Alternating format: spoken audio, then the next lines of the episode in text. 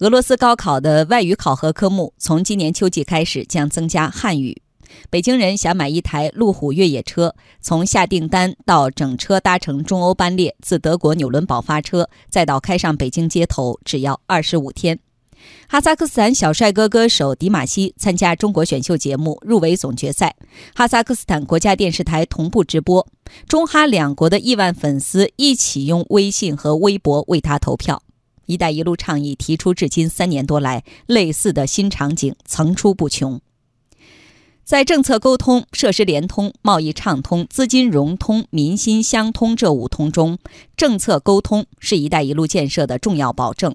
设施联通是一带一路建设的优先领域，贸易畅通是一带一路建设的重点内容，资金融通是一带一路建设的重要支撑，民心相通是一带一路建设的社会根基。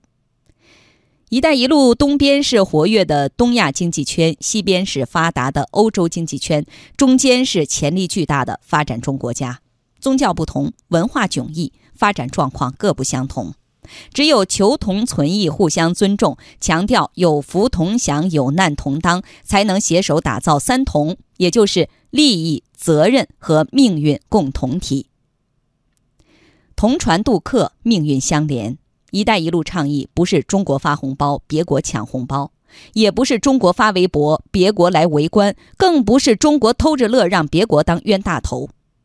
无论是肯尼亚半个多世纪里最大的基建项目蒙内铁路，还是国际铁路大通道中欧班列，无论是阿里集团和马来西亚共同打造中小企业贸易的电子商务之路，还是中国企业与一带一路沿线国家共建的五十六个合作区，无一例外的需要中国与各国既分享利益又共担责任，结成你中有我，我中有你的命运共同体。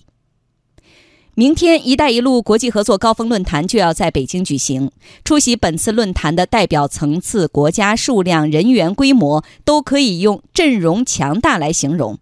这是中国倡议和中国方案得到广泛国际支持的最好说明。在五通的促进下，一带一路沿线国家政治互信、经济融合、文化互融，真正成为利益共同体、责任共同体和命运共同体的那一天不会很远。